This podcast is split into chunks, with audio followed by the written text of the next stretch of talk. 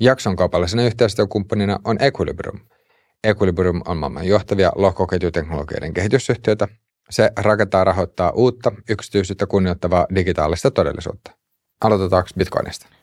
Joo, Bitcoinista varmaan täytyy aloittaa sen takia, että kun nyt katsotaan tätä viime päivästä markkina-aktiviteettia ja tunnelmaa, niin se on ollut hyvinkin vihreät, että ollaan noustu useita prosenttia päivässä ja olisiko nyt viikon aikana yli 20 pinnaa tultu, tultu ylöspäin, että tota, moni semmoinenkin, ketä ei ole kauhean aktiivisesti markkinaa seurannut, niin on varmaan jollain tapaa päätynyt katsomaan vähän kursseja, niin hurjaa nousua on ollut varsinkin Bitcoinin osalta viime päivinä. Mistä tämä tuoreen nousu nyt sitten juontaa juurensa? Ja tästähän ei voi oikeastaan muuta kuin spekuloida, jos joku väittää varmasti tietävänsä, mistä se johtuu, niin hän valehtelee, mutta niin kuin yksi merkittäviä, merkittäviä tekijöitä tai taustaajurit on ollut varmasti tämä ETF liittyvät asiat, eli tänne, en nyt muista sitä tarkkaa lyhennettä, mutta tämä yhdysvaltalainen viranomainen, mikä ylläpitää tätä listaa näistä ETF-rahastoista, niin tota, siellä oli, joku oli tajunnut, että siellä rahaston sivulla on ollut jo jonkin aikaa tämä tota BlackRockin IBTC niin kuin ETFn merkintä, ja siitä vedettiin johtopäätös, että, että se on kenties hyväksytty se, se ETF, ja tätähän edelsi nyt tota, tämä Cointelegraphin tämmöinen virheellinen uutinen siitä, että Bitcoin ETF olisi tosiaan hyväksytty, ja tota, sitten tuli sellainen lyhyt pumppi, mikä sitten palautui aika nopeasti takaisin, kun se olikin osoittautukin virheeksi se uutinen. Mutta markkina on koko ajan yrittänyt ottaa vähän pientä etukenoa siinä, että kun se, kun se hyväksymispäätös nyt jossain kohtaa tulee, ja kaikki tuntuu olevan siitä varmoja, että se tulee jossain, jossain kohtaa, niin tota, sitä on, on vähän niin kuin ennakoitu. Ja tota, tässä nousussa niin on paljon spekuloitu sitä, että osa saattaa olla sitä, että nyt moni sijoittaja, ketä on odottanut sitä päätöstä, niin ne on lähtenyt sitä niin sanotusti frontrannaamaan, eli tavallaan pyrkii ostaa bitcoinia ennen kuin se positiivinen päätös tulee, ja osa on spekuloinut sitä, että siellä olisi mukana myös näiden ETFien omaa ostoa, että ne tavallaan alkaa täyttää sitä rahastoa pikkuhiljaa. Ja kaiken tyyppisiä niin kuin spekulaatioita. Ja kolmas on tietysti varmaan liittynyt osaltaan näihin bitcoinin shorttaajiin, eli siellä on ollut valtava määrä shorttaajia, mitkä on uskonut, että bitcoinin hinta tippuu. Nyt kun se on pamahtanut nopeasti monta prosenttia ylöspäin, niin siitä on tullut tämä niin sanottu short squeeze, Eli nämä sortit on joutunut sulkemaan sorttipositioitaan, eli myymään tai ostamaan bitcoinia, ja sitten se on vielä enemmän sitten ruokkinut tätä nousua, niin siellä on varmaan monia tämän tyyppisiä tekijöitä. Jos miettii tätä pump-termiä niin, tai ilmiötä, niin kuinka paljon sitten taas kryptojen pumpit ja osakekurssien pumpit muistuttaa toisiaan ja mitä eroa niillä on? No, varmaan niin kuin yhteenvetona voi sanoa sen, että bitcoinin ja kryptovaluuttien volatiliteetti, eli se hintavaihtelu on huomattavasti voimakkaampaa verrattuna osakemarkkinoihin. Ja siihen tietysti monta syytä. Että osalta on tietysti se markkinoiden pienuus vielä, että vaikka bitcoinikin on kryptovaluuttana, niin se on merkittävän kokoinen, että sadoista miljardeista dollareista puhutaan, mutta siitäkin vain pieni osa tai murto-osa on likviditeettinä sitten pörsseissä. Että aika iso, bitco, iso osa bitcoinista on tällä hetkellä niin kuin kylmälompakoissa ja säilytyksessä. Että vaikka market cap on iso, niin kun se li, li, likviditeetti on pieni ja siellä on kuitenkin jonkin verran isoja toimijoita, niin nämä isot toimijat pystyvät omalla käyttäytymiselläkin aika paljon heiluttelemaan sitä sitä hintaa, että tätä samaa ilmiöä ei tapahdu välttämättä yksittäisissä osakkeissa. Että yksittäiset, no ehkä Teslan osake voisi olla lähimpänä sitä, että siellä on paljon semmoista spekulatiivista käyttäytymistä, niin se vaikuttaa totta kai sitten, sitten siihen. Niin. Et, et, mutta siellä on paljon, paljon ajureita, mitkä vaikuttaa siihen niin päivittäiseen bitcoinin pumppaukseen tai dumppaukseen. Tuleeko sinulla mieleen jotain semmoisia historiallisia esimerkkejä joko sitten tämmöisestä pampeista tai dampeista, jos puhutaan nimenomaan bitcoinista?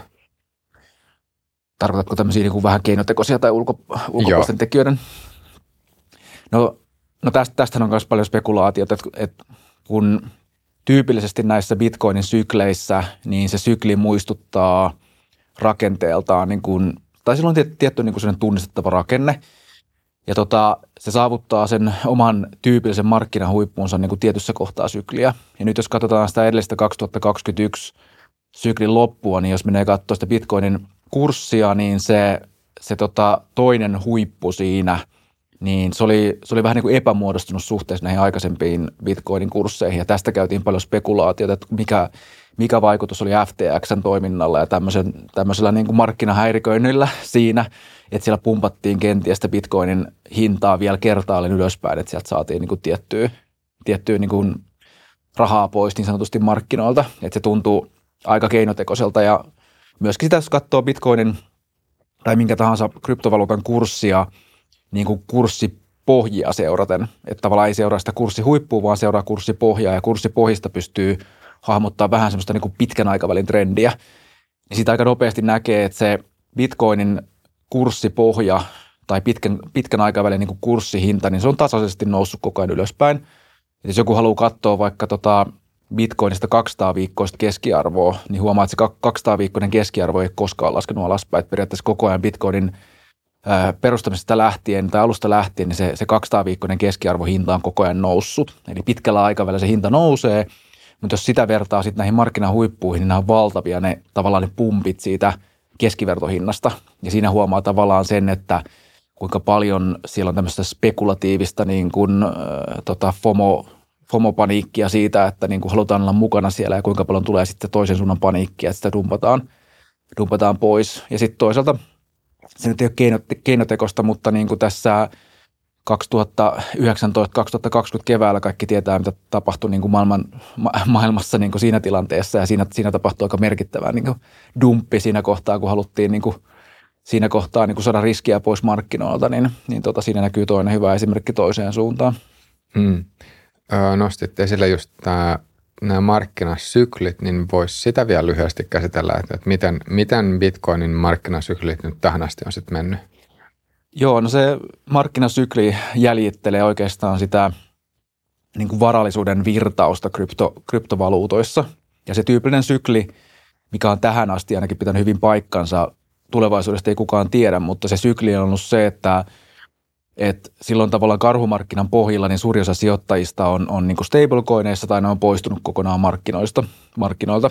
Ja sitten kun se markkina alkaa pikkuhiljaa – elpymään, niin kuin esimerkiksi tä, tässä kyseisessä tilanteessa, missä me ollaan tällä hetkellä, niistä rahaa alkaa ensin siirtymään kaikista isoimpiin ja turvallisempiin kryptovaluuttoihin, mikä tässä tapauksessa tarkoittaa niin kuin bitcoinia. Et bitcoinillahan on paljon semmoisia positiivisia ajureita, on, on ETF, on, on näihin sotiin liittyvät tilanteet, inflaatioon liittyvät tilanteet, ylipäätänsä tähän rahan printtaamiseen, fiat-valuuttaan liittyvät, että ne syyt, minkä takia niin Bitcoin on kannatettu, niin ne alkaa pikkuhiljaa olemaan niin kuin perusteltuja. Ja, ja ne alkaa niin kuin kannattaa sitä. Onko sun mielestä Bitcoin, jos sitä ajattelee nyt kryptojen sisällä tämmöisenä turvasatamana tai blue chipinä, miten sitä kuvailisi, niin johtuuko se siitä, että se on isoin market capiltään, johtuuko se siitä, että se on vanhin, onko se näiden yhdistelmä vai, vai, vai miksi Bitcoin on se mihin luotetaan sitten kaikesta eniten? No siinä on moni eri tekijöitä. Tietysti siinä on osaltaan vaikuttaa se, että Bitcoin on ensimmäisenä kryptovaluuttana päässyt kasvamaan tiettyyn kokoluokkaan. Siellä on proof of workiin liittyvä tietty mekaniikka, että minkä takia se on, se on tavallaan turvallinen niin kuin kryptovaluuttana ja teknologiana – se koko luokka vaikuttaa siihen, että, että kuinka paljon sitä pystyy niin kuin yksittäiset sijoittajat liikuttaa. Toki siihen niin kuin toinen argumentti on sitten tämä matala likviditeetti. Mutta tavallaan se koko luokka turvallisuus, se historia, että puhutaan paljon tämmöistä lindy-efektistä, mikä tarkoittaa sitä, että mitä pidempään joku asia on ollut olemassa, sen todennäköisempää, että se on olemassa tulevaisuudessakin, niin tota Bitcoin on pisimpään ollut olemassa, jolloin se on luontevaa ajatella, että se on myös niin kuin turvallisin. Et osa siitä on varmasti mielikuvaa ja osa voi olla ihan niin kuin faktoihin tai, tai voidaan perustella niin kuin faktapohjaisesti, minkä takia Bitcoin on turvallisin. Osalta liittyy vaikka Bitcoinin hajautukseen, että krypt, niin kuin kryptovaluutoista Bitcoin on varmasti niin kuin Node-verkoston näkökulmasta hajautetun kryptovaluutta tällä hetkellä. Mm, aivan. Mutta joo, jos jatkaa vielä pikkasen niistä markkinasykleistä. Niin, niin markkinasykleissä, niin vaikka niin kuin tässä markkinatilanteessa, niin Bitcoinilla on varmaan parhaat tämmöiset positiiviset markkina-ajurit tällä hetkellä, mutta hassuu kyllä se noudattaa taas sitä samaa markkinasykliä, eli se raha virtaa – tässä ETF-huumassa nyt ensimmäisenä bitcoiniin. Ja tota, se käy sillä sitten, että kun se bitcoinin kurssi ö, lähtee nousemaan mu- ensimmäisenä niin kuin verrattuna muihin kryptovaluuttoihin, puhutaan tästä bitcoinin dominanssista, eli tavallaan mikä on bitcoinin market capin osuus, niin kuin suhteellinen osuus koko kryptovaluuttojen market capista, ja tällä hetkellä se taisi olla 54 prosenttia, mikä on aika merkittävää, että jos ajattelee niinpä, että – Teslan market cap olisi 54 prosenttia koko osakemarkkinoista, niin voi kuvitella, miten hassu tilanne se olisi. Mutta kuitenkin, niin se Bitcoinin dominanssi kertoo sitä, että kuinka vahvasti se dominoi sitä. Tällä hetkellä se on yli puolet koko kryptomarkkinasta. Ja tota, Mikä se vaihteluväli nyt on ollut, jos ajattelee vaikka viimeisiä vuosia? No se on, se on mennyt sillä että sieltä ihan alusta lähtien se, se oli niin kuin se yli 90, kun oli vaan muutama hassu niin kuin Bitcoin-forkki. Se tippui sinne, no nyt en ulkoa muista kuinka alas tippui sen jälkeen siinä ää, ensimmäisessä tiputuksessa, olisiko se mennyt sinne jonnekin 30 pinnaa suurin piirtein. Sitten Ethereumin launchin myötä se nousi, tai no, sen, sen jälkeen se tota, nousi uudestaan sinne jonnekin 60-64 pinnaa muistaakseni – sieltä se tippui taas tässä niin kuin edellisessä markkinasyklissä sinne 30 huitteille ja nyt se on taas noussut pikkuhiljaa sitten niin kuin siihen 54, että se vaihteluväli on ollut siinä muistaakseni 30 ja 60 välillä. Ja tota, no sitten jossain kohtaa, kun se bitcoinin dominanssi nousee tarpeeksi isoksi, niin siinä on kertynyt aika paljon niin kuin latenttia varallisuutta tavallaan sen markkinanousun tai arvon nousun myötä. Ja sitten nämä bitcoinin sijoittajat, osa isoja tahoja, osa ihan, ihan niin kuin retailia, niin alkaa miettimään, että okei, että no mistä mä saan uusia sijoitusmahdollisuuksia, koska se bitcoinin nousupotentiaali alkaa olla käytetty. Niin sitten se varallisuus alkaa pikkuhiljaa siirtyä niin kuin pienempiin kryptoprojekteihin, tai no ei pienempiin, mutta usein se siirtyy Ethereumiin, eli tavallaan lähdetään hakemaan sit lisätuottoa niin kuin, niin kuin sitä kautta. Ja Ethereumissa sitten aika nopeasti tulee nämä niin, kuin niin sanotut blue chip, isommat projektit, mitkä on sitten turvallisimpia tavallaan siinä ekosysteemissä – se voi olla, että se haetaan vähän jotain steikkaustuottoa tai muuta vastaavaa. Ja sitten tavallaan se, kun se raha on siirtynyt sinne, niiden hinnat alkaa olla paisunut uudestaan, niin sitten se lopullinen markkinahuippu tai usein niin kuin sen bitcoinin hinnan huipun jälkeen tulee vielä niin kuin altcoinissa semmoinen uusi altcoinien kohtainen huippu, kun se viimeinen spekulatiivinen tuotto haetaan sitten näistä pienemmistä altcoineista, kunnes se koko markkina taas uudestaan romahtaa ja lähdetään hakemaan sitä vauhtia sieltä alhaalta, niin tämä on nyt toistunut kolme kertaa tämä sama sykli. Niin. Miten sä veikkaat, että nyt kun tämä on toistunut kolme kertaa, niin tuleeko käymään sen, että jossain vaiheessa sitten se ää, ei enää toistukaan samanlaisena? Tai jotenkin, että jos miettii silleen, että, että jos, ää, no voi ajatella, että jos, jos kaikki olettaa, että se tulee toistumaan, niin silloin siitä voi tulla semmoinen itseään toteuttava ennuste, mutta sitten taas voi myös nähdä, että voi olla tahoja, jotka pyrkii jotenkin vähän eri tavalla, tai siis niin kuin pikkasen eri lähtökohdasta hyödyntämään sitä, että nyt kun kaikki luulee, että käy tietyllä tavalla, niin, niin pyrkiikin tulemaan väliin jotenkin, jotenkin vähän toisella tavalla. Onko sinulla tuon suhteen jotain ajatuksia? No varmaan siinä käy sillä niin kuin kaikissa tämmöisissä ilmiöissä, mitkä paisuu tarpeeksi isoksi, että se heilunta niin kuin hiljenee tai pienenee. Et jos miettii vaikka niitä bitcoinin nousuja niin kuin markkinapohjasta markkinahuippuun, niin sehän on koko ajan, jokaisessa syklissä on ollut aina pikkasen pienempi, mikä tarkoittaa sitä, että se, kun se markkina kasvaa, niin se, se volatiliteetti niin kuin pienenee siellä. Niin mä uskoisin, että se sama tapahtuu myös Bitcoinin kohdalla, että jos ajattelee, että parhaimmillaan koko kryptomarkkina nousi sinne kolmeen biljoonaan dollariin, eli kolmeen tuhanteen miljardiin dollariin tuossa viime syklissä, niin jos ajattelee, että seuraavassa syklissä se vaikka nousisi jonnekin 20 biljoonaan, eli 20 000 miljardiin se market cap, niin jotta bitcoin voisi olla vaikka 55 pinnaa siitä, niin se pitäisi olla yli 10 biljoonaa, 12 biljoonaa. Tokihan sitten voi vetää argumentteja, että se on digitaalinen kulta ja niin kuin varallisuus siirtyy kullasta bitcoin ja näin. No se on niin kuin eri keskustelu – mutta sanotaan niin päin, että, että Bitcoinille tulee yhä vaikeammaksi saavuttaa noin iso markkinaosuus tulevaisuudessa, koska käyttökohteita muille kryptovaluuteille alkaa olla yhä enemmän ja yhä enemmän. Niin tavallaan kun se krypto, kryptomarkkina kokonaisuudessa monipuolistuu, löytyy yhä uudempia käyttökohteita, niin uutta arvoa alkaa sitoutua sinne kryptomarkkinaan. Se tarkoittaa sitä, että tulevaisuudessa ainakin itse uskon siihen, että se bitcoinin suhteellinen osuus ei tule nousemaan enää, näin korkealle kuin, kuin tota se on ollut viime aikoina. Mm. Entä jos miettii sitten taas just sitä, että, että se bitcoinin huippu saatetaan nähdä vähän aikaisemmin kuin altcoinien huippu.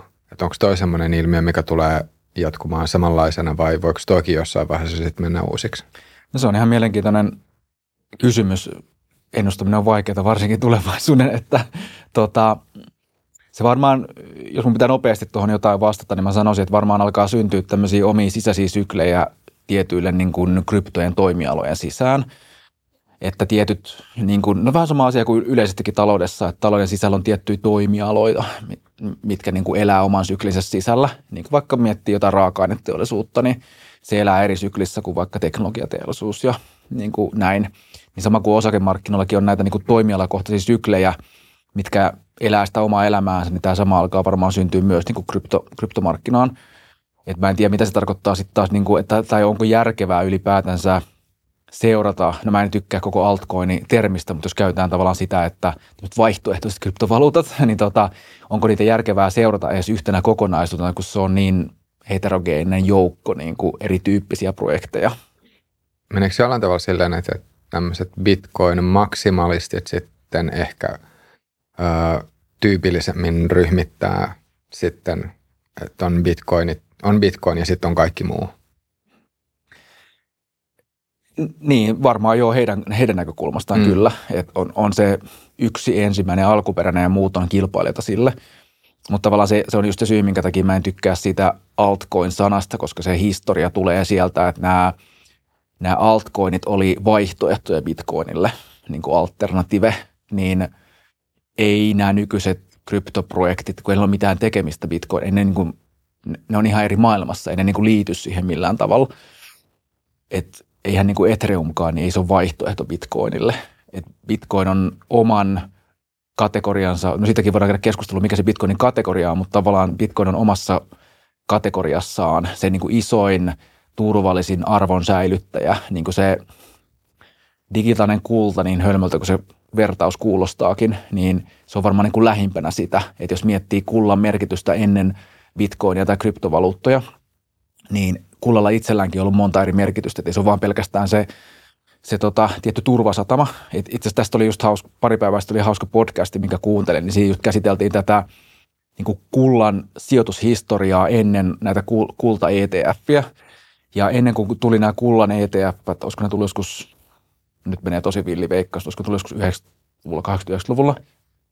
No itse asiassa ETF tuli jo silloin, niin kuitenkin se oli niin kuin ensimmäisiä tämmöisiä raaka-aine ETF, mitkä tuli – niin ennen näitä ETFiä, niin semmoinen yleinen ää, niin kuin näkemys kullasta sijoituskohteena, niin se oli, se oli lähinnä tämmöistä niin kuin, ää, no ajateltiin, että, että kultaan sijoittaa nämä samat henkilöt, mitkä niin kuin täyttää varastonsa niin kuin säilykeruualla ja varautuu siihen maailmanloppuun. Et se oli vähän semmoinen niin kuin maailmanloppuun varaut, varautuvien henkilöiden semmoinen niin kuin, niin kuin turvasatama, että sitä yleistä taloutta pidettiin niin turvallisena, että ei mitään järkeä, että miksi sä omistasit kultaa. Se tuntuu vähän semmoista prepperitouhulta. Mutta sitten kun tuli nämä ETF, niin yhtäkkiä siitä tuli ihan normaali sijoituskohde. Et se, on, se, on niinku, se oli yksi merkittävimmistä, se on kasvanut yksi isoimmi, yksi niinku isoimmista tämmöistä niinku raaka-aine ETFistä. Niin tänä päivänä se olisi hölmöä jollekin isolle, isolle sijoittajalle tai instituutiolle, että sulle ei yhtään omistusta niin kuin kullasta tai kultapois ETFssä. Ja siinä käytiin tavallaan sitä samaa ajattelu eteenpäin niin kuin bitcoinin suhteen, että vaikka sille nyt, nyt niin kuin nauriskellaan, että no mikä se bitcoin, se on tämmöinen maailmanlopun odottajien rooli, että koko fiat-järjestelmä tuhoutuu ja niin kuin länsimainen sivilisaatio tuhoutuu ja sitten meillä on bitcoini, niin kuin Phoenix-lintuna nousee sieltä, niin on, käytiin sitä tavalla ajattelua eteenpäin, että todennäköisesti ETFien myötä sitten tulee niin kuin normaali osa sitä allokaatiota, että se on järkevää niin kuin pitää osa, osa vallallisuuden niin kuin bitcoinissa. Niin tota, tämä oli oikeastaan pitkä pitkä tota, dialogi vaan, tai siis niin kuin monologi siitä, siitä että mi, miten Bitcoin maksimalistit sen näkee. Mutta tota, se, sen takia mä tarkoitan sitä, että se on niin kuin tavallaan omassa kategoriassaan. Että sitten nämä niin kuin altcoinit, niin ne on vaan niin kuin vaihtoehtoisia ö, käyttökohteita lohkoketjuteknologialle. Ja se tulee varmasti monipuolistumaan. Että niin kuin tämän syksyn yksi trendi, mitä me silloin viime, viime podcastissakin käsiteltiin, on tämä real world asset tai tokenisaatio – ja muun muassa niin kuin Larry Fink, BlackRockin toimitusjohtaja, ketä on tuomassa nyt Bitcoinia sitten ETF, niin hän on myös tästä tokenisaatiosta puhunut paljon ja näkee siinä paljon mahdollisuuksia. Niin se itsessään voi räjäyttää tavallaan sen koko kryptomarkkinan market capin, että kun se tulee varallisuutta ja näin, niin Mm, niin on oikeastaan ihan mielenkiintoinen ajatus, että jos, jos silleen tosi, tai että yrittää vetää vähän mutkia suoriksi ja ajattelee, että, että jos, jos on jokin tämmöinen asset-luokka, joka vaan on tarpeeksi iso, siis market capiltaan, niin silloin instituutiolla saattaa tulla kannustin sijoittaa siihen. Ihan pelkästään vaan sen takia, että jos, jos Bitcoinin market cap on tarpeeksi suuri, niin, niin että riippumatta siitä, että, että miten nämä instituutiot sitten näkee tai hahmottaa sen teknologian, niin voi tulla semmoinen ajatus, että okei, että ehkä tähän kannattaa allokoida jonkun verran ihan vaan sen takia, koska tämä nyt näyttäisi olevan merkittävä sijoituskohde noin yleisesti. No t- tälleenhän nämä niin kuin sijoitusmanagerit tai salkun, salkuhallitsijat, niin kuin, tai ketkä pyörittää näitä niin kuin sijoitussalkkuja päivätyökseen, ketkä niin kuin hallinnoi rahastoja, kymmeniä tuhansia ihmisiä, ketkä niin kuin päivätyö koostuu siitä, että ne, ne pyrkii allokoimaan muiden ihmisten rahoja niin kuin sijoituskohteisiin, niin ne pyrkii tietysti pelastamaan tai varmistamaan sen oman työpaikkansa. Niin minkä takia sä niin kuin sijoitusmanagerina ottaisit riskejä ja sijoittaisit johonkin semmoiseen, mihin kukaan muu ei sijoita. Ja sama toistepäin, että jos kaikki muut alkaa sijoittaa johonkin, niin sun asiakkaat alkaa kysyä, kysyä sulta, että onko sulla joku nyt tosi uniikki sijoitustrategia, mitä sä haet, kun sä et ole sijoittanut bitcoiniin. Miksi, miksi meidän rahastossa ei ole bitcoinia yhtään? Ja jos et osaa vastaa siihen, niin aina oikea vastaus on se, että no mä heti huomenna kyllä sijoitan siihen. Että tavallaan se väkisin ohjaa sitä lammaslaumaa. Että kun ne tavallaan pyrkii katsoa vaan sitä, että mihin kaikki muut sijoittaa, niin jos sä sijoitat sinne, minne 12 000 muutakin sijoitusammattilaista sijoittaa, niin ja jos jostain syystä ne sattuu olemaan väärässä, niin sä voit ainakin sanoa, että sä oot tehnyt ihan samalla kuin kaikki muutkin. Niin siinä mielessä niin kuin laumakäyttäytyminen ohjaa kyllä tosi vahvasti myös näitä niin ammattimaisia sijoittajia. Niin, se on turvallinen vaihtoehto, riippumatta siitä, että miten käy tulevaisuudessa, että jos tekee samalla tavalla kuin kaikki muutkin. Kyllä. Tämä on tämä kuuluisa IBMn mainos sieltä 78-luvulta, että, että yksikään tota, IT-päättäjä, ketä on nostanut IBM, niin ei ole koskaan erotettu. Että tavallaan vetoaa siihen tiettyyn, että vaikka se ei ole paras vaihtoehto, niin ainakaan sä tee mitään virhettä, kun sä sijoitat siihen. Mm. Joo, ja se on jännä kyllä miettiä, että, että kuinka paljon sitten tuo laamakäyttäytyminen ylipäänsä ää, tällä hetkellä ohjaa nimenomaan kryptovaluutan kursseja. Tai silleen, että, ja onko siinä jotain semmoista, mikä sitten taas sen lisäksi, että kryptojen likviditeetti on vaan tosi paljon pienempi verrattuna sitten taas osakkeiden likviditeettiin, niin onko siinä jotain semmoista lauma-ajattelua, joka sitten olisi olisi erilaista verrattuna sitten taas osakkeisiin? No yksi varmaan sellainen merkittävä tekijä on se, että sen lauma-ajattelun lisäksi niin kryptosijoittajia ohjaillaan ulkopuolisten toimijoiden toimesta tosi paljon. Eli siellä on semmoista ö, laitonta, puolilaitonta ja ei, ei, laillista niin kuin markkinoiden ohjailua erityyppisillä niin kuin työkaluilla. Et osaltaan sen takia, kun se markkina on pieni, niin tota, siellä pystyy pyörittämään niin kuin sitä, tai ohjalla sitä niin kuin yleistä mielipidettä niin kuin haluttuihin suuntiin, kun on tarpeeksi rahaa käytettävissä. Ja sitä, sitä voi ohjata esimerkiksi ihan likviditeetin tai sen sijoituskäyttäytymisen näkökulmasta, että kun sulla on tarpeeksi varaisuutta niin kuin market makerina, niin sä pystyt ohjaamaan. Että kun sä lähdet tavallaan pumppaamaan jonkun tietyn kryptovaluutan kurssia, niin saatat indikoida, että okei, täällä on varmaan jotain positiivista, mitä siellä tapahtuu, ja muutkin alkaa sen sijoittamaan, ja sitten se kurssi lähtee itsessään niin kuin nousemaan sen takia, että kun se vaikuttaa sieltä, että se on positiivinen sijoitus, että se pystyt tavallaan manipuloimaan sitä markkinaa ihan puhtaasti kurssien näkökulmasta, mutta sitten sit tietysti semmoinen, mitä ei ole niin kuin perinteisellä osakesijoittamispuolella, ei ole niin kuin näitä vahvoja ää, niin kuin osakepohjaisia yhteisöjä, mitä me ollaan puhuttu täälläkin aikaisemmin. Et Tesla on varmaan ehkä aina sellainen poikkeus, mutta jos unohtaa Teslan, niin ei niin kuin muilla osakkeilla ole mitään omia – Telegram- tai Discord-ryhmiä, missä keskusteltaisiin siitä kyseisestä osakkeesta, ne verisesti puolustaisi sitä. Että jos miettii vaikka jotain Link-armeijaa, niin kuin Link Army on tämmöinen, mikä Chainlinkin niin kuin Link-tokenia puolistaa ja uskoo siihen vahvasti, ja Cardanolla on niin kuin oma vahva yhteisönsä, että jos sä meet niitä loukkaamaan, niin ihan varmasti tulee takaisin, ja Bitcoinilla on Bitcoinin maksimalistit ja niin kuin näin, niin eihän osakkeissa ole mitään osakemaksimalisteja. Se tuntuisi hassulta ajatella, että se, se on niin kuin hajautettu portfolio, että sä vaan niin kuin uskot tietyn, tietyn tota, yhtiön tulevaisuuteen joko niin kuin spekulatiivisesti tai sitten faktoihin pohjautuen. Sitten sijoitat siihen, jos ei se enää vaikuta, sitten sijoitat johonkin muualle. Ne on niin kuin neutraaleja instrumentteja, kun sitten taas kryptoissa siihen liittyy tosi vahvasti niin kuin tunteet. Ja heti kun siinä on se tunneauri taustalla, niin sitten sua on niin kuin helppo manipuloida. Ja se manipulointi voi tapahtua vaikka niin kuin, tota, kryptovaikuttajien kautta. Eli monihan tämmöinen vaikka YouTubessa isoa kryptotiliä pyörittävä henkilö, niin heillä on ihan niin kuin PDF-tiedostot siitä, että paljonko maksaa niin kuin vaikka 15 sekuntin promo heidän, heidän niin kuin YouTube-kanavallaan tai joku tietty arvostelu jostain tokenista. Ja siellä on niin kuin ihan hinnasto, millä sä voit ostaa sitä näkyvyyttä. Ja se tarkoittaa vaan sitä, että jos käytettävissä on on vaikka 20 miljoonaa dollaria, tai sä haluat tehdä sille 20 miljoonille dollarille, niin kuin sä haluat vaikka viisinkertaistaa sen summan, niin ei se ole mikään iso homma ottaa siitä vaikka tota, yksi pinna 200 000 dollaria ja laittaa sitä vähän niin kuin tämmöiseen markkinointiyhteistyöhön. Ja sillä 200 000 dollarilla sä saat aika paljon sun kryptovaluutan puolesta huutelua ja semmoista promoomista. Ja se, tarkoittaa vaan sitä, että kun sä laitat sen 200 tonnia sinne niin kryptovaikuttajiin, mitkä alkaa yhtäkkiä niin kuin kaikki puhumaan sen puolesta, on tullut uusi projekti, mihin kannattaa sijoittaa. Sä oot sijoittanut sinne ja siinä niin kuin idovaiheessa, eli periaatteessa siinä vaiheessa, kun se token on niin kuin launchattu, ja tota, hyvin nopeasti sen tokenin hinta sitten kymmenkertaistuu ja sitten sä käytät tavallaan sitä retail sijoittajaa, mikä hölmönä tulee myöhässä sen takia, että se on nähnyt jonkun YouTube-videon tai Twitter-trendin siitä aiheesta, niin se tulee sinne sijoittamaan ja se sijoittaa siellä just siellä markkinahuipulla. Niin tämän tyyppistä niin kuin käyttäytymistä kryptomarkkinoilla on vielä niin kuin valitettavan paljon. Tokihan se tulee, tulee pikkuhiljaa niin kuin karsiutumaan pois. Niin miten toi Mika? Niin no, no Mika ottaa ehkä enemmän kantaa siihen, millä tap- miten niin kuin eri kryptovaluutat niin kuin jakaantuu niin kuin eri kategorioihin, että kun tavallaan Mikassa on näitä niin kuin e-money-kategorioita ja muita vastaavia, niin miten niitä luokitellaan ja mitä vaatimuksia on eri luokituksilla, tai niin kuin, että jos sä kuulut tiettyyn luokkaan, on tiettyjä vaatimuksia, jotta sä voit toimia niin kuin Euroopan alueella – niin se rajaa toki, toki sitä, miten nämä itse projektit voi käyttäytyä, mutta se Mika itsessään ei ota tämän tyyppiseen. Tokihan tämä on laitonta tämä markkinamanipulointi tällä tapaa, kun mä kuvasin. että se on niin kuin ihan selvä. Mutta toisaalta, kun me toimitaan aika anonyymissä ympäristössä, niin se mahdollistaa tietysti tämän tyyppistä käyttäytymistä. Että vaikka pörssiosakkeissa, niin ei se ole sillä että se pörssiosakkeen johtoryhmä on anonyymi tai ei tiedetä, kuka, kuka, mikä, kuka on niin pörssiyhtiön perustanut ja näin.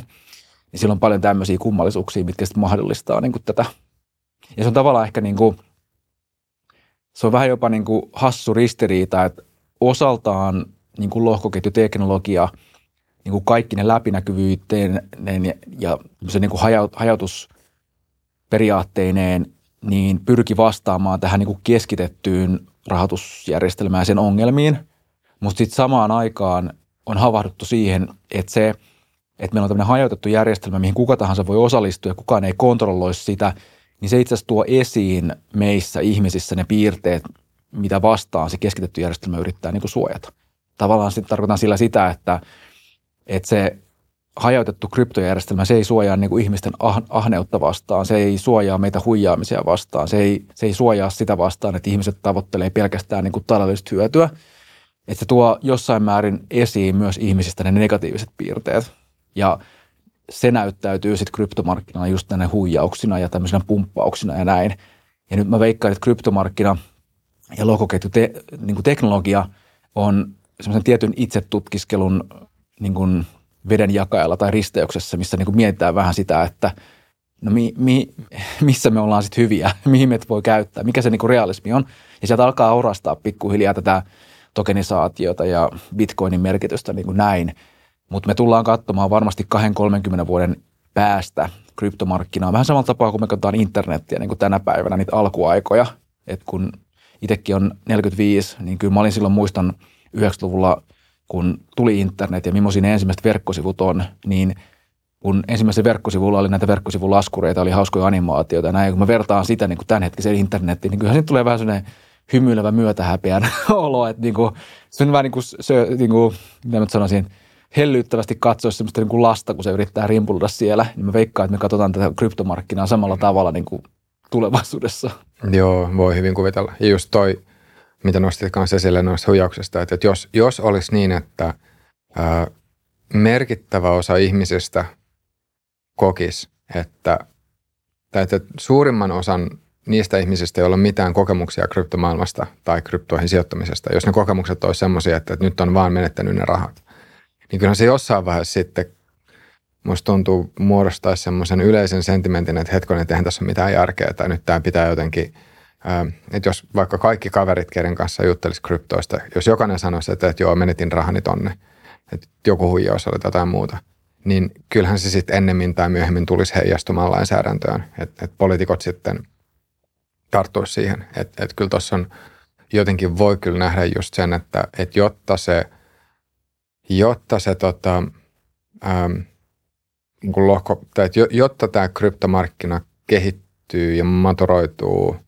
ja niin kuin, että jotta niin voi tapahtua, niin sen pitää muodostua tarpeeksi luotettavaksi. Ja sitten se käytännössä pakostakin tarkoittaa sitä, että, että tiettyjen toimintatapojen tai tietyt toimintatavat, ää, miten tähän asti on asioita tehty, niin niiden pitää muuttua. Tai sitten, että jotain, jotain joko sillä tavalla, että se on regulaatio tai sitten teknologisia ratkaisuja tai mitä tahansa, mutta että, että, niin kuin, että jonkinnäköistä kypsymistä siellä pitää vielä tapahtua.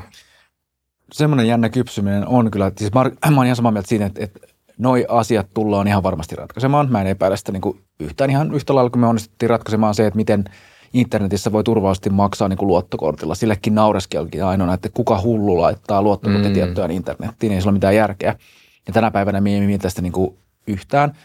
Mutta semmoinen jännä ilmiö, mä oon huomannut niin kuin itsessäni sijoittajana, mikä osaltaan ehkä kertoo tästä, kuinka vahvasta teknologiasta on kyse, niin – nyt näiden vuosien jälkeen, jos mä harkitaan, kaikkien näiden hakkeroiden jälkeen, kaikkien näiden ö, markkinasyklien ja pumppien ja dumppien jälkeen, että ollaan tiputtu niin kuin 80 pinnaa, että omien sijoitusten arvo tippuu 80 pinnaa ja kestetty kaikki nämä hakkeroinnit ja Celsiukset ja FTX ja näin, niin nyt jos mä harkitsen sitä, että mä sijoittaisin pörssiyhtiöihin, niin kuin sen perinteiselle markkinalle, niin mä huomaan itsessäni sen, että – se, se tuntuu tosi vaikealta sen takia, koska mulle on olo, että mä luovutan rahani äh, ihmis, toisten ihmisten käyttöön. Mä en pysty millään tapaa kontrolloimaan, kontrolloimaan niitä muita ihmisiä.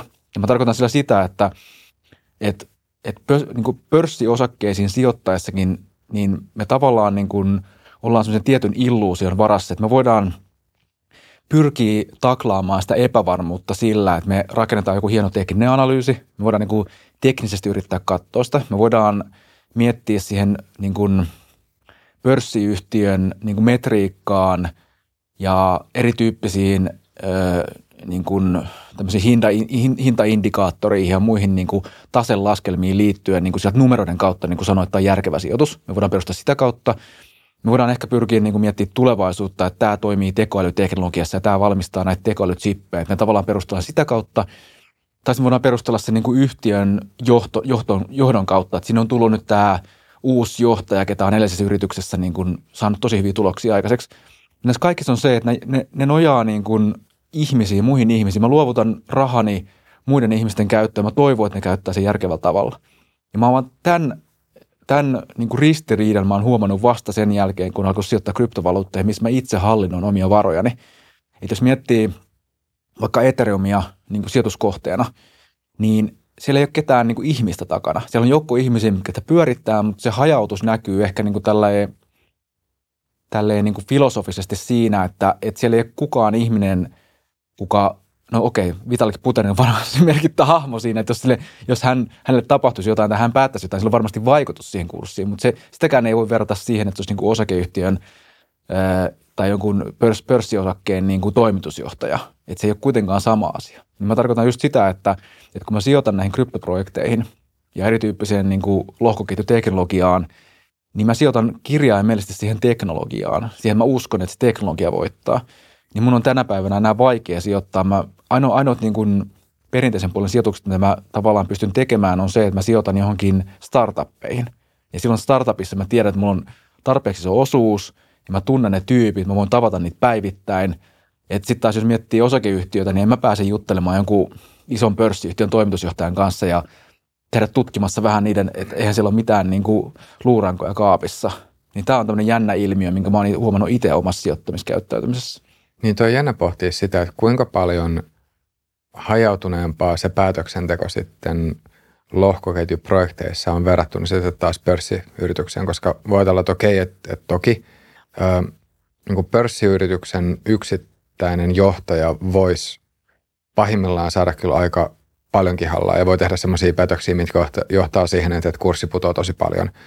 Toisaalta taas sitten musta tuntuu, että tuommoisissa isoissakin pörssiyrityksissä, niin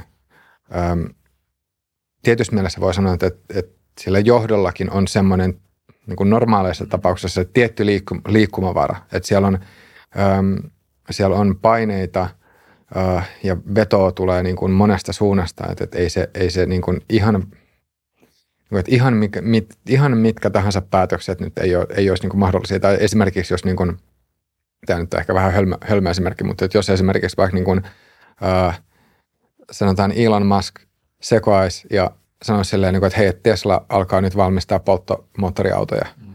Niin kyllähän siinä sitten niin kuin tosi nopeasti se olisi entinen johtaja siis siellä, niin kuin, että ei tämän tyyppistä päätöstä varmastikaan ei niin kuin toteutettaisi sitten.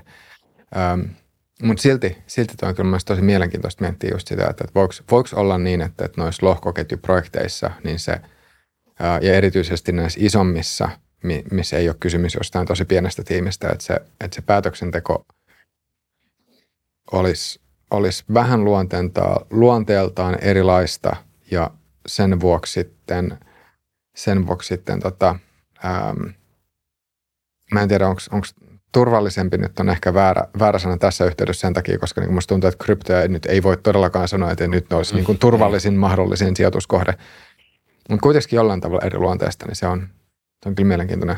Ja, ja yrit, yrityksillähän on myös, niin kuin, vaikka mä, mä oon ihan samaa mieltä siitä, että jossain määrin iso yritys on myös oma entiteetti, vähän niin kuin oma eliö, mistä koostuu, niin kuin, että ihmiset voi vaihtua, mutta se eliö tavallaan edustaa tiettyä, vähän niin kuin instituutio ylipäätänsäkin. Että meillä on instituutioita, mikä koostuu ne on vähän niin kuin meemejä tavallaan, että se on olemassa vaan sen takia, kun kaikki uskoo, että se on olemassa ja yritykset on siinä mielessä ihan samanlaisia. Mutta ehkä se, mitä mä tarkoitan, on enemmänkin se, että, että joku vaikka Microsoft, niin se voi vaihtaa niin kuin strategiaansa. Että siinä voi tulla uusi johto, uusi hallitus, ja ne voi nyt päättää, että nyt, nyt me niin kuin lopetetaan tämä investointi tähän pilviteknologiaan ja me siirrytään, meistä tulee AI-yhtiö.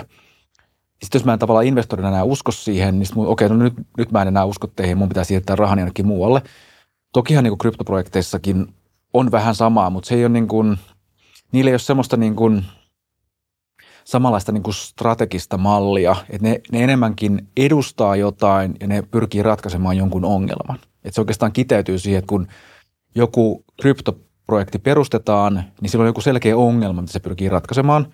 Ja se ratkaisee sen ongelman läpinäkyvällä tavalla. Että tavallaan se teknologia, millä se tehdään, niin se on kaikki älysopimuksissa. Sä voit koska tahansa nähdä, että miten se on rakennettu – jos siellä on tiettyjä niin kuin riskejä tai virheitä, niin sä voit niin kuin olla sijoittamatta siihen ja sä näet koko ajan, miten se toimii. Mutta sitten niin kauan kuin se älysopimus on siellä lohkoketjussa, niin kukaan ei voi sitä muokata, eli sitä on rakennettu sillä Ja vaikka se, vaikka Uniswap niin kuin palluna lakkaisi olemasta, niin kuin se verkkosivusto, niin se Uniswapin kaikkien puulien sopimukset on edelleenkin siellä käytettävissä. Niin siinä on tavallaan, vaikka se kuulostaa jotenkin pieneltä se ero, jos miettii sen niin corporate-strategiaan liittyen, niin puhutaan jotenkin erityyppisestä maailmasta. Et jotenkin mä näen enemmän se, että nämä kryptoprojektit aidosti edustaa jotain, jos sä uskot siihen, mihin ne, niin kuin, mitä ne edustaa, sä olla mukana siinä, ja sä voit sijoittaa siihen. Ja sitten niin kauan kun se vaikuttaa siltä, että ne asia, mitä ne yrittää ratkaista ja se, mitä ne edustaa, on hyvä juttu, niin sä voit olla siinä mukana. Niin se ei ole niin jotenkin riippuvaista niistä ihmisistä, niin kuin yritysstrategiapuolella voisi ajatella olla. Niin, tuossa on itse asiassa just iso ero, jos miettii yrityksiä ja sitten, sitten protokollia. Mm. Että jos – jos Tesla lakkaisi olemasta, niin silloin Teslan sähköauton valmistaminen loppuisi taas vastaavasti, että vaikka, vaikka Uniswap, jos ajattelee sitä fronttia tai sitä käyttöliittymää, millä ollaan, millä sitten voi olla vuorovaikutuksessa sen protokollan kanssa, että vaikka se yksittäinen nettisivu nyt vaikka menisi nuri, niin se ei tarkoita sitä, että se protokolla sitten päättyisi siihen pisteeseen. Et tota, tosin yksi semmoinen ehkä – tai kun nostit esille noin älysopimukset ja se, että niitä pystyy tarkastella, niin ehkä voisi vähän, että joo, vaikka se on totta, niin voisi ehkä semmoisen vasta-argumentin heittää, että, että koska niiden älysopimusten ymmärtäminen itsessään kuitenkin on, sanotaan, että se vaatii vähän ymmärrystä siitä, että, että kuka tahansa, että vaikka kuka tahansa voi periaatteessa mennä lukemaan ne, niin sitten taas jos ei ole sitä, sitä ymmärrystä, ymmärrystä tavallaan, tai että jos ei ole minkäännäköistä ymmärrystä koodaamisesta, niin sitten se on vain pelkästään hebreaa, mitä, mitä näkee. Eli, eli periaatteessa, että vaikka se on toltaisin läpinäkyvää, niin siinä on kuitenkin semmoinen tietynlainen kynnys, ää, kynnys, mikä on sitten taas riippuvainen omasta osaamisesta. Ja, ja tota, no tietysti voi sanoa, että vastaavalla, vastaavalla tavalla, että, että kyllähän ää, osa, jos miettii vaikka yrityksiä, niin ö, yrityksetkin julkaisee omia raportteja, josta pystyy katsoa aika paljon erinäisiä lukuja ja niiden pohjalta sitten yrittää katsoa, että okei, onko tämä nyt fiksu vai ei. Ja itse asiassa en, en tiedä, että miten se menee, mutta mä voisin kuvitella, että ainakin maailmasta löytyy aika paljon sijoittajia, jotka sijoittaa johonkin pörssiyritykseen ilman, että ne on yhtään katsonut silleen, että, että miltä, miltä tämän firman sisäiset talousennustukset näyttää. Mutta, tota, mutta joo, on silti totta, että, että jos sitten taas miettii niin kuin vaikka Teslaa, niin ei kaikki, niin kuin, että ne asiat, mitä, tai ylipäänsä tämmöiset teknologiayritykset suunnittelee, niin siellähän on tosi paljon – salaista tietoa, mitä ei haluta kertoa julkisuuteen. Tämä ei ole niin lohkoketjus mahdollista, mutta ehkä se, mitä mä toivoisin itse, että regulaatio tulevaisuudessa on, että, että se, sen sijaan, että se on kertoo meille, että mitä ei saa tehdä ja niin kuin kertoo ne rajat, niin, niin kuin hyvä regulaatio olisi enemmänkin sitä, että se pyrkisi vaikka älysopimusteknologiassa osoittaa, että minkä tyyppiset älysopimusratkaisut on turvallisia. Että siellä olisi tiettyjä tämmöisiä niin kuin stamp of approval-tyyppisiä juttuja, että, että jos tietty älysopimus noudattaa vaikka jotain EU-tason standardia, niin se voi olla varmaa, että ne tietyt funktiokutsut on turvallisia ja älysopimuksessa vaikka tämmöinen renounced on, on toiminto, missä tarkoittaa sitä, että se älysopimuksen luoja on siirtänyt sen älysopimuksen omistuksen pois itseltään. Muun muassa Uniswapin ja Aave-protokollien älysopimukset on tämmöisiä, että kukaan ei pysty enää muokkaamaan niitä. Niin tämäkin on yksi ominaisuus, just niin kuin sä sanoit, että niin kuin näitä pitää osata tulkita, niin se olisi hyvä, että kun niitä, niitä on oikeasti vaikea tulkita, niin jos joku tämmöinen EU-tason standardi tai muu vastaava, että jos älysopimuksessa on tavallaan se, se merkintä tai niin kuin standardi mukana, niin mä voin luottaa siihen, että se on ainakin jossain määrin turvallinen. Tätä mä ainakin itse kaipaisin. Mm, voisi oikeastaan kuvitella, että joku ton tyyppinen tulisi ennemmin tai myöhemmin. Tai siis sille, että pystyy hyvin näkemään semmoisen markkinaraun. Olkoonkin sitten, että että, vaikka se ei ole semmoinen, että vaikka se ei liity regulaatioon, joka pakottaisi kaikki toimimaan samalla tavalla, mutta että se voisi olla jonkinnäköinen sertifikaatti tai, tai sitten jotain, jotain muuta. Ja siis jos miettii, että kyllä netissäkin tällä hetkellä on esimerkiksi tiettyjä, ää, tiettyjä standardeja, jotka nyt ei ole välttämättä minkään siis lainsäädännön pakottamia, mutta kuitenkin joihin sitten ihmiset luottaa. Mm-hmm. Mutta tietysti kannattaa muistaa, että älysopimuksetkin on ohjelmakoodeja, että vaikka tiettynä hetkenä joku ohjelmakoodi näyttää turvalliselta, niin kyllähän meillä tulee silti vaikka iPhoneen päivityksiä koko ajan. Ja sitten voi kysyä, että no minkä takia te ette päivittänyt tätä aikaisemmin, niin me löydettiin tämä ongelma vasta nyt.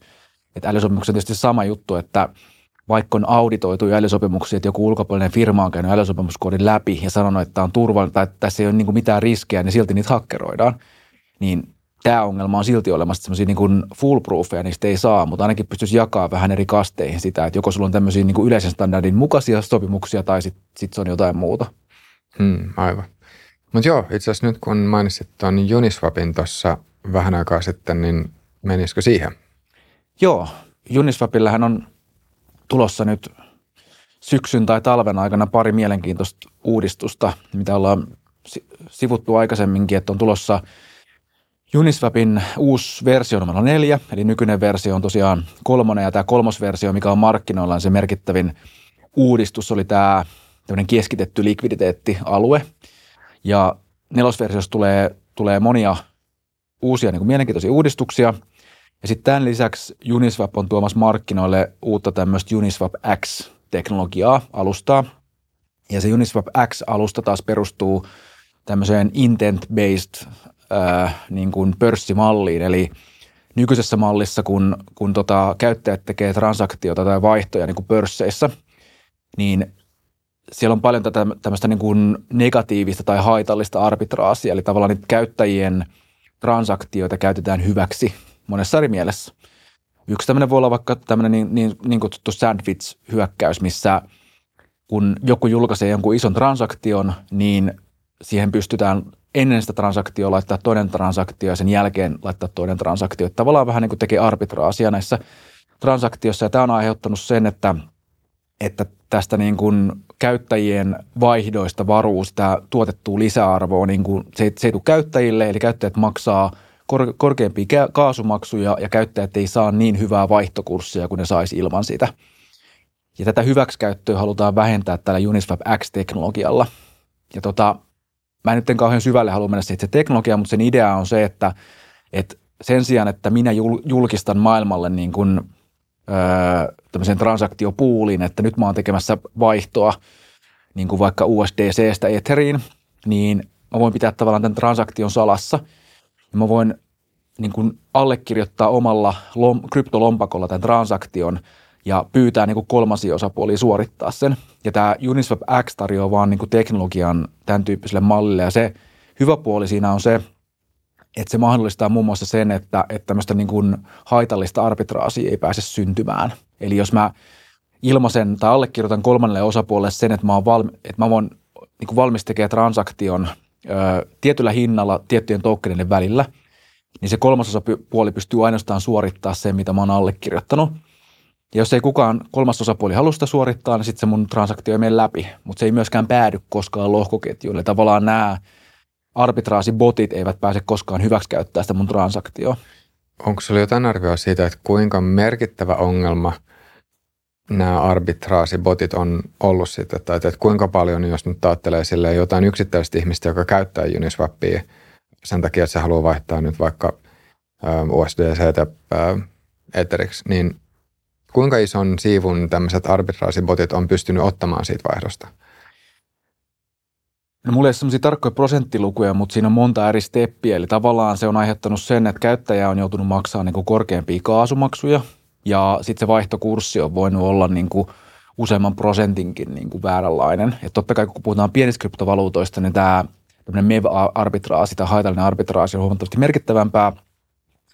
Mutta niin kuin, ja se totta kai se riippuu vähän sitä, niin kuin, sitä swapin tai vaihdon koosta, niin kuin koko luokasta – mutta puhutaan kuitenkin niin kuin helposti prosenttien niin kuin haitallisesta vaikutuksesta per se transaktio. Että jos ajatellaan, että mä oon tekemässä 100 dollarin vaihtoa, niin se voi olla helposti useamman dollarin. Ja jos puhutaan jostain tuhansien tai kymmenien tuhansien vaihdosta, niin se voi olla, niin kuin puhutaan satoista tai tuhansien dollareiden niin kuin kustannuksista. Ja se on taas koko, koko vaihtovolyymista, niin se on merkittävä osuus tämä niin arbitraasikauppa. Siellä on myös, siellä on, täytyy myös sanoa, että siellä on myös positiivista arbitraasia – ja yksi positiivinen arbitraasi on myö, muun muassa tämä, että nämä hintaerot eri kauppapaikkojen välillä pyrkii tasaantumaan. Vähän sama kuin perinteisessä pörssissä, että jos jossain toisessa pörssissä Etheria myydään halvemmalla kuin toisessa, niin se arbitraasibottien avulla niin nämä hintaerot kurotaan nopeasti kiinni, mikä tarkoittaa sitä, että käyttäjät voi pääsääntöisesti luottaa siihen, että se hinta on oikein, koska jos se hinta olisi liian ylä, niin kuin liian kallista, liian halpa, niin aika nopeasti joku arbitraasipotti käy niin kuin tavallaan palauttamassa sen itselleen. Ja kuka maksaa tämän hinnan tästä palauttamisesta, niin se on itse asiassa ne likviditeetin tarjoajat. Eli tämä on sitten taas tätä tämmöistä tota, niin kuin toxic order flowta ja muita ilmiöitä, mitä tarkoittaa sitä, että likviditeetin tarjoajat joutuu taas maksaa sen hinnan näistä. Mutta kuitenkin, että siellä on, siellä on niin kuin se on merkittävä osuus tämä, tämä tota, ja se, se niin kuin maksumies siinä on se, se tota, tavallinen käyttäjä, ketä pyrkii vaan tekemään sen kryptovaihdon. Ja tota, tähän, löydettiin vasta niin kuin muutamia vuosia sitten, mutta, mutta se on, ja sitten kun se löydettiin tavallaan ilmiönä, niin se on totta kai kasvanut, kun sinne on syntynyt erityyppisiä toimijoita ja sen on oma teollisuusala, ketä pyörittää sitä. Niin. Mutta tätä pyritään nyt toki, toki ratkaisemaan, koska Uniswapingin tavoitteena on se, että, että sitä käyttäjää, ketä oikeasti tuo sen lisäarvon koko tälle ekosysteemille. Ilman niitä vaihtajia, niin ei ole arbitraasibotteja, ei ole likviditeetin tarjoajia – koko ekosysteemi pohjautuu siihen, että joku haluaa tehdä näitä tokenswappeja, niin jos se tokenswappien tekijöitä hyväksi käytetään, niin se johtaa siihen pikkuille, että se rapautuu se markkina. Ja Uniswap haluaa totta kai niin kuin, ää, niin kuin tarjota sen, että se hyöty jää niille, niille tokenin vaihtajille. Mutta se, mitä se Uniswap X niin kuin teknologiana tarjoaa, tai miten se tapahtuu käytännössä, on se, että jos Etherin hinta nyt tänä päivänä on vaikka 1800 dollaria yksi Etheri, ja mä haluaisin vaihtaa 1800 USDC niin kuin Etheriksi, niin mä allekirjoitan omalla kryptolompakolla tämmöisen transaktion, missä mä lupaan siirtää tai annan luvan siirtää 1800 USDC mun lompakosta pois sitä vastaan, että mä saan yhden Etherin takaisin. Ja niissä Uniswap X pystyy, pystyy asettaa sitten erityyppisiä aikarajoituksia sille, että se on vähän niin kuin huutokauppaperiaate, että se mun hinta, tarjoama hinta lähtee pikkuhiljaa tippumaan – kunnes joku market makeri tai joku ulkopuolinen taho niin kuin suostuu ottaa se vastaan. Ja tähän toki tarkoittaa sitä, että varsinkin pienemmissä puuleissa tai pienemmissä kryptovaluutoissa siinä saattaa mennä oma aika, että se mun transaktio menee läpi. Että se voi olla, että ei kukaan halua ottaa sitä siihen hintaan, mutta mut, mut sitten kun se markkina siellä taustalla on tarpeeksi iso, siellä on tarpeeksi toimijoita, niin vaikka sillä, sillä tota, transaktion toteuttamisella saisi itselleen vaan vaikka dollarin, kun siellä on tarpeeksi volyymia – niin mun kannattaa napata se dollari sieltä itselle ja tehdä se vaihto siihen hintaan. Niin sitten se johtaa tavallaan siihen, että ne transaktiot toteutetaan niin kuin ketjun ulkopuolella ja sitten kun se, ketä sen toteuttaa, niin kun se on toteuttanut sen, niin sitten se vasta siirtyy niin kuin lohkoon. Sitten se vasta niin kuin mainataan tai se tulee niin kuin osaksi lohkoketjua. Ja tämä, tämä aiheuttaa sitten sen jännän dilemman, että alkaa olla osa aktiviteetista niin kuin lohkoketjun ulkopuolista aktiviteettia ja osa sitten lohkoketjun sisällä tapahtuvaa. Pystyykö sitä jotenkin avaamaan, että mitä se käytännössä tarkoittaa, että se on sitten lohkoketjun ulkopuolista aktiviteettia? Ja näitä on eri, erityyppisiä toimijoita, mitkä tarjoavat samaa palvelua tälläkin hetkellä. Eli on tämmöisiä ää, niin yksityisiä puuleja tai palvelimia, mihin mä voin julkaista sinne palvelimelle näitä transaktioita. Että yksi esimerkki, mitä osa on saattanut käyttää tietämättä, tietämättä niin on tämmöinen One Inch-niminen niin kuin vaihtoaggregaattori. Ja se One Inchin toimintamalli on se, että se etsii sulle niin kuin parhaan kurssin eri pörsseistä. Eli sen sijaan, että sä itse meet katsoa, että paljon sä saat 1800 eteriä, niin se löytää sulle tavallaan sen parhaan kurssin ja tekee sen vaihdon sitten niin kuin sitä kautta. Niin One Inch ja muut vastaavat tämmöiset DEXI-aggregaattorit tarjoaa nyt jo sitä, että sä allekirjoitat sen sun transaktion, mutta sitä transaktio ei tehdä siinä kohtaa, kun sä allekirjoitat sen kryptolompakossa, vaan se tehdään, kun se menee sinne heidän omaan yksityiseen puuliin, yksityiselle palvelimelle, niin sieltä joku nappaa sen ja tekee sen transaktion ja julkistaa sen sitten sinne niin kuin lohkoketjuun. Eli näitä yksityisiä vastaavia tarjoajia on jo tällä hetkellä markkinoilla. Ne on yksittäisiä pörssejä tai yksittäisiä aggregaattoreita. Ja se, mitä Uniswap yrittää tehdä, niin se yrittää rakentaa enemmänkin sen markkinapaikan. Eli periaatteessa kuka tahansa, sinäkin voisit tavallaan sijoittajana mennä katsomaan sen Uniswapin puuliin, että minkä tyyppisiä tavallaan huutokauppoja siellä on, että haluatko kenties tarttua johonkin. Tokihan siinä syntyy aika nopeasti sellainen niin hyvin vahva kilpailu ja siellä, siellä on instituutiotoimijoita, mitkä tekee, että siellä niin kuin yksittäinen toimija voi toteuttaa niitä – mutta se pyrkii enemmänkin rakentaa sit oman ekosysteemin sen sijaan, että on tämmöisiä omia siiloja. Onko tämä sun nähdäksesi tosi merkittävä muutos Uniswapin kannalta? Et tuleeko tämä muuttamaan Uniswapin toimintaa tai sitä ekosysteemiä selkeästi vai voiko ajatella, että tämä nyt on vaan semmoinen yksi pieni lisätoiminto sitten aiempien päälle? No, tämä, on, tämä on tavallaan kokonaan uusi teknologia, että tätä Uniswap X-teknologiaa voi käyttää Uniswap itsessään. Eli Uniswap on tällä hetkellä niin kuin reitittää niitä transaktioita siellä käyttöliittymässä, että jos te menette avaa niitä niin kuin transaktion lisätietoja, niin siellä, siellä näkyy, että minkä eri puulien kautta se kulkee. Että Uniswap reitittää sen niin kuin tehokkaimman puuliyhdistelmän läpi, niin se tulee vain osaksi sitä reititystä. Että osa reititykset saattaa mennä sitten Uniswap Xn kautta, mistä saadaan niin kuin paras hinta mutta sitä samaa teknologiaa voi käyttää niin kuin muutkin. Et sen takia se on tärkeää ymmärtää, että se ei ole niin kuin Uniswapin versio, vaan se on Uniswapin tekemä uusi teknologia, mitä Uniswap vaihtopörssi voi käyttää. Mutta yksi mielenkiintoinen käyttökohde sille on, mitä, mistä Uniswap on itse kertonut, on muun muassa nämä tämmöiset niin kuin eri lohkoketjujen väliset swapit. Eli mä voin ilmaista semmoisen intention Uniswap Xn kautta, että mä haluan vaihtaa – tota, Polygon lohkoketjun Etheriä Arbitrumin USDC. Ja tällä hetkellä niin nämä tämän tyyppiset transaktiot on kulkenut näiden tavallaan vaarallisten ö, niin kuin siltaratkaisujen kautta. Eli tavallaan silloin on tietyt rahat niin kuin molemmin puolin ja sitten kulkee sitä kautta ja se on usein siinä, se on aika kaasuintensiivistä ja näin. Niin se, mitä se tapahtuu tässä Uniswap X on se, että mä vaan ilmaisen tai mä allekirjoitan lompakolla niin vaan sen, että – jos joku ottaa mun lompakosta tota Polygon verkosta yhden Etherin, niin sen pitää sitten palauttaa mulle Arbitrumin tota lohkoketjussa sitä tota USDCtä.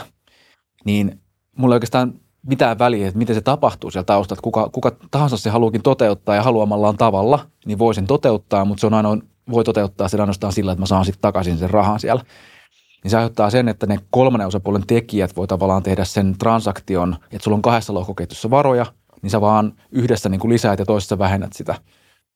Niin, niin tavallaan tämä mahdollistaa niin kuin uuden tyyppisiä innovaatioita sitten eri lohkoketjujen välillä, eli tavallaan ei tarvitse rakentaa enää ehkä tämän tyyppisiä niin kuin siltaratkaisuja. Mitä kaikki riskejä sitten tuohon Uniswap Xään liittyy sun nähdäksesi? No mä, en sitä, mä en ole niin tekninen, että mä osaisin arvioida sitä, enkä mä ole nähnyt sitä itse teknologiaa vielä, että mä oon vasta niin kuin lukenut tämän Uniswapin oman kuvauksen erityyppistä niin kuin arviota siitä, mutta mun ymmärrykseni mukaan, että niin kauan kuin puhutaan kuitenkin kryptografisesti allekirjoitetuista transaktioista, mitkä on allekirjoitettu sun privaatti avaimella, niin sen pitäisi olla turvallista. Mutta tietysti ainahan siellä on väärin käytöksiä, että varsinkin semmoisessa, sanotaan, että jos puhutaan niin kuin pienemmistä vaihdoista, niin tietysti riskejä just semmoiset, että välttämättä se transaktio ei mene läpi sillä hinnalla, kun sä haluut. Ja sitten jos on, on tehnyt tavallaan semmoisen transaktion, että kun se hinta lähtee pikkuhiljaa tippumaan, kunnes joku tarttuu siihen, niin jos se on pieni kryptovaluutta, mihin kukaan ei halua tarttua ja siellä on muutama toimija, niin voi tahallisesti odottaa, että se hinta tippuu tavallaan tarpeeksi alas, että se on heille mielekästä. Ja sitten alkaakin syntyä arbitraasia toiseen suuntaan, että tavallaan sä myyt jonkun kryptovaluutan Uniswap Xn kautta liian halvalla, vaikka sä tav- tavallaan avoimella AMM-markkinalla sen niin kuin sitä mevi-arbitraasista huolimatta niin kuin edullisemmin. Niin tätä mä en vielä tiedä, että se tulee toimia sitten käytännössä.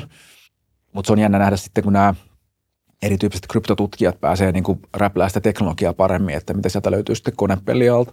Mm, aivan. no, mutta joo, mitä sitten taas tämä Uniswap versio 4? Joo. No siinä on useita eri uutuuksia. Y- yksi ehkä semmoinen merkittävin, mitä ollaan sivuttu niin kuin täälläkin aikaisemmissa podcasteissa, niin on tämä niin kuin koukut tai huukit. Ja siinä on vähän itse asiassa sama, mitä puhuttiin silloin viimeksi näistä Metamaskin niin kuin lisälaajennusosista, niin tässä on sama idea, että niitä Uniswapin puuleja, niin niitä pystyy niin kuin rikastaa tämmöisillä niin kuin lisätoiminnoilla. Ja teknologian näkökulmasta tarkoittaa sitä, että me voidaan tehdä tietty toiminto ennen vaihtoa ja tietty toiminto vaihdon jälkeen. Ja tota, tämä mahdollistaa vaan niin kehittäjille uuden tyyppisiä niin kuin lisätoimintoja, mitä pystytään tekemään Uniswapin puuliin. Ja yksi niistä on muun muassa vaikka tämmöiset niin dynaamiset hinnoittelut. Eli kun tällä hetkellä Uniswapin puuleissa on neljä eri hintaa, vähän riippuen siitä, että minkä tyyppinen puuli on. Että se on 0,01 prosentista yhteen prosenttiin niin kuin se niin kuin kustannus, mitä siis maksaa. Niin se dynaaminen hinnoittelu tarkoittaa sitä, että, että tota voidaan, voidaan niin kuin muokata sitä hintaa vähän niin kuin markkinatilanteesta riippuen. Eli jos tulee hyvin aktiivinen markkina ja on matala likviditeetti, niin me voidaan nostaa sitä fee-maksua. Niin kuin, tämä on yksi ominaisuus, mikä on niin kuin tavallaan siinä versio nelosessa. Ja sitten näiden huukkien kautta pystyy tekemään vaikka, no yksi on tämmöinen time-weighted average buying, mikä tarkoittaa sitä, että jos mulla on joku iso vaihtotapahtuma, että sanotaan, että mä oon vaihtamassa vaikka miljoona dollaria jonkun puulin läpi, jos mä teen sen miljoonan dollarin vaihdon kerralla, niin sehän, no siitä, siitä syntyy just tämmöinen arbitraasitilanne, että joku botti käy hyväksikäyttämässä mua sen takia, ja se hinta saattaa niin kuin tippua markkinahintaan nähden vaikka 10 prosenttia.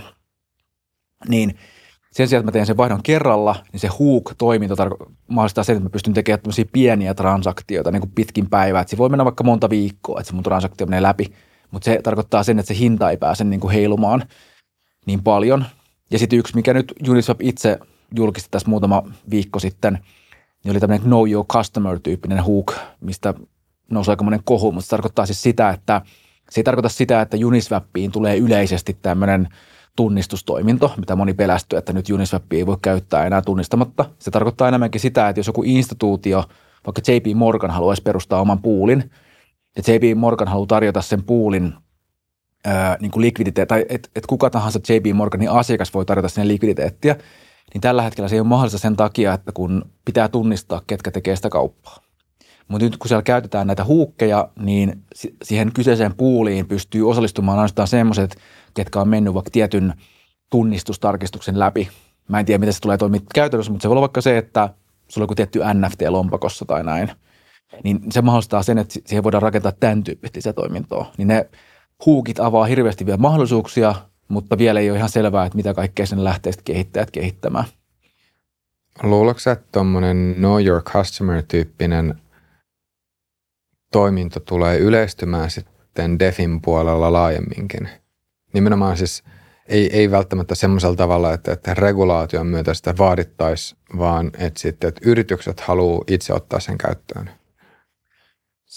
Se on ihan hyvä kysymys. Ainakin se mahdollistaisi ö, isompia toimijoita niin kuin osallistumaan siihen kyseiseen puuliin tai kyseiseen niin kuin DeFi-palveluun. Se, että se tarkoittaa sitten taas käyttäjän näkökulmasta, että niin kuin ajaako se pois osan käyttäjistä, sitä en tiedä, että se jää sitten nähtäväksi, mikä merkitys sillä on. Toisaalta voi ajatella niin päin, että, että jos se mahdollistaa sen, että, että sitä puulia voi niin kuin käyttäjänä käyttää isot instituutiotoimijat, niin kyllä siinä sitten on aika nopeasti myös niin kuin tahoja tarjoamassa likviditeettiä, että se on siellä on paljon niin kuin tuottoja saatavilla. Jos se mahdollistaa niin kuin huomattavasti isommat volyymit ja käyttäjämäärät, vaan että se hinta on se, että pitää olla tunnistettu käyttäjä. Niin kuin mä veikkaan, että moni luopuu, luopuu näistä niin kuin ideologioistaan ja muista ja ajaa itse jonkun tunnistuksen läpi vaan sen takia, että pääsee niin kuin niihin tuottoihin käsiksi. En tiedä. Voisin olettaa, että kun miettii tätä kryptomarkkinaa, niin aika nopeasti nämä ideologiat tästä unohtuu siinä kohtaa, kun sillä on rahaa tarjolla. Tai sitten voi olla tietysti toinen suunta, että niin kuin sitä hyljeksitään niin paljon, että sitä koko palvelu ei suosta käyttää. Vähän niin kuin Uniswapin tapauksessakin nousee aika monen kohu siitä, että onko se nyt tekemässä tätä koko Uniswapia, niin vaikea sanoa. Toisaalta niin kuin, ehkä mä pidän, että se on, se on hyvä kuitenkin, että se on mahdollisuus, että eihän sitä voi estää samalla kun me ei voida estää käyttämästä tiettyjä älysopimuksia, niin me ei voida estää sitä, jos joku haluaa tehdä tämän tyyppisen ratkaisun. Se on osalta se hyvä puoli, mikä näissä niin kuin avoimessa teknologiassa on. Mm, niin mä mietin esimerkiksi semmoista tilannetta, että jos, jos haluaa käyttää puulia, jossa luottaa sitten sen likviditeetin, että jos niin semmoinen puuli, missä, missä jotenkin olisi tosi tärkeää, että se likviditeetin tarjoaja olisi jotenkin erityisen luotettava, niin sitten, että jos, jos käyttäjänä tietää, että kuka taho tarjoaa sen likviditeetin – niin voiko se tarjota jotain etua. Tai esimerkiksi, että, että jos miettii ylipäänsä, että ne on ehkä sitten ollut pienempiä puoleja, missä sitten niin on saattanut se riski, että likviditeetin tarjoaja vetää likviditeetin kokonaan pois ja sitten on toukkoneiden kanssa arvottomien toukkoneiden kanssa nämmisissä. Musta tuntuu, että tämä on ehkä tyypillisempää ollut just tämmöisille pienemmille projekteille. Se, se on itse asiassa hyvä pointti, että nythän on paljon käytetty tätä, että kun joku tämmöinen pieni epämääräinen projekti, mikä on perustettu, niin on tehty eri käytäntöitä, millä pyritään niin kuin tekemään se luotettavammaksi. Ja yksi on tämmöinen niin kuin likviditeetin lukitus. Eli tavallaan se ulkopuolisella palvelulla voidaan lukita se likviditeetti vaikka vuodeksi tai kymmeneksi vuodeksi tai jotkut on lukinut sadaksi vuodeksi sen likviditeetin. Ja sillä pyritään vain jotenkin indikoimaan sitä, että se on turvallista. Mutta sitten on paljon monia muita tapoja, millä se projekti pystyy vetämään tämän maton jalkojen alta pois. Että se ei välttämättä tarkoita sitä likviditeettiä, mutta se voi olla vaikka se, että jos sillä – projektilla on itsellään iso määrä niitä toukkeneita, niin se voi vaan dumpata ne toukkenit sinne puuliin ja nostaa sieltä ulos se, mitä siellä on niin kuin nostettavissa. Niin siinä mielessä mä näkisin, että niin kuin, öö, se, että se on tämmöisen Know Your Customer tokenin omistaja, niin, ja se on, se on niin kuin perustanut sen puulin, niin mä ainakin tiedän, että jos he tekee jotain niin kuin rikollista, niin se on jäljitettävissä takaisin heihin. Ja se, se, sen mä näen siinä mielessä mahdollisuutena, että, että se Know Your Customer – toimintohan ei välttämättä tar- tarkoita sitä, että kaikki pystyy sut jäljittämään. Se vaan tarkoittaa sitä, että sut, sä oot jäljitettävissä, jos sä teet jotain pahaa. Että et tavallaan, että jos sillä on jotain rikosoikeudellisia seuraamuksia, niin poliisilla on mahdollisuus päästä jäljelle, kuka sä oot. Mm.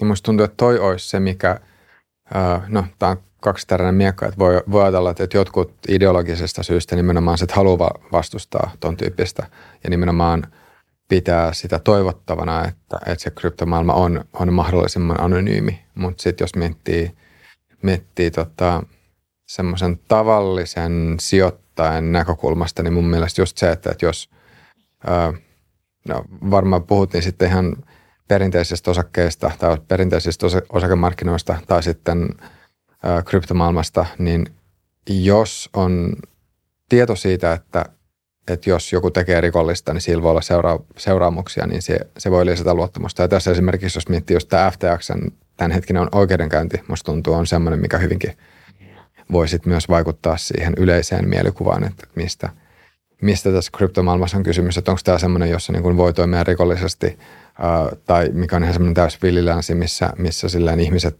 tai nämä toimijat itse määrittelee ja päättää niiden omat lai, niin kuin lakinsa vai, vai kuinka – Kyllä.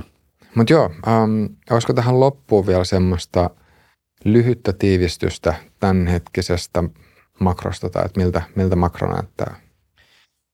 Joo, tiivistäminen on, tiivistäminen on samaan aikaan helppoa ja hyvin vaikeaa. Että makrotilanne on aika ristiriitainen, että, että makrotaloudessa on paljon keskenään ristiriitaisia signaaleja, että on useampaa eri sotaa, mikä on käynnissä, mitkä nostaa inflaatiota ja öljyhintaa ja muuta vastaavaa. Ja samaan aikaan monessa paikassa, niin kuin Jenkeissä, markkinat on, on kuitenkin toimii hyvin, ää, työmarkkina vetää, mutta sitten toisaalta niin kuin inflaatio tuntuu, että se, ei, niin kuin, se, on, se on tippunut, mutta se ei tippunut tarpeeksi voimakkaasti. Korot, ohjauskorot on edelleenkin hyvin korkealla. Se aiheuttaa sitten paljon painetta taas kuluttajille, kun asuntolainojen ja muiden niin kuin lainojen korot on hirveän korkealla, mutta kummasti tuntuu niin kuin rahaa vielä löytyvän. Että on, on paljon semmoisia niin kuin keskenään ristiriitaisia signaaleja, mitkä taistelee, taistelee koko ajan huomiosta ja sen takia mä olisin itse vähän varovainen myös niin kuin koko kryptomarkkinan suhteen. Vaikka tämä Bitcoinin ETF-buumi nyt on nostanut Bitcoinia sen parikymmentä pinnaa tässä viime päivinä ja kaikki varmaan toivoo, että tästä lähdetään pikkuhiljaa kiipeämään sitten ylöspäin kohti uusia korkeuksia, niin mä olisin silti kuitenkin varautunut siihen, että tästä varmaan tullaan niin kuin muutamia takapakkeja ottamaan. Että uusiin pohjiin mä en usko, että me sinne alle 15 tonnin mentäisiin, että se olisi niin kuin liian radikaalia, mitään semmoista mä en näe tässä. Mutta tavallaan niin kuin, ei kannata liikaa niin kuin innostua vaan sen takia, että meillä on hetkellinen tämmöinen – tämmöinen positiivinen signaali ollut tässä, että maailmantaloudessa on vielä kuitenkin paljon myrskyä edessä, niin olisin, olisin sillä niin kuin varovainen tämän asian suhteen. Niin, varovaisin ja malttavaisin mielin. Kyllä. Se on hyvä elämänohje muutenkin. Jep.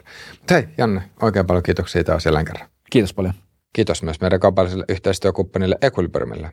Equilibrium rakentaa rahoittaa infrastruktuuria uutta, yksityisyyttä kunnioittavaa digitaalista todellisuutta varten – Liity mukaan haitattuun tiimiin rakentamaan ihmiskunnalle tasa-arvoista ja turvallista tulevaisuutta.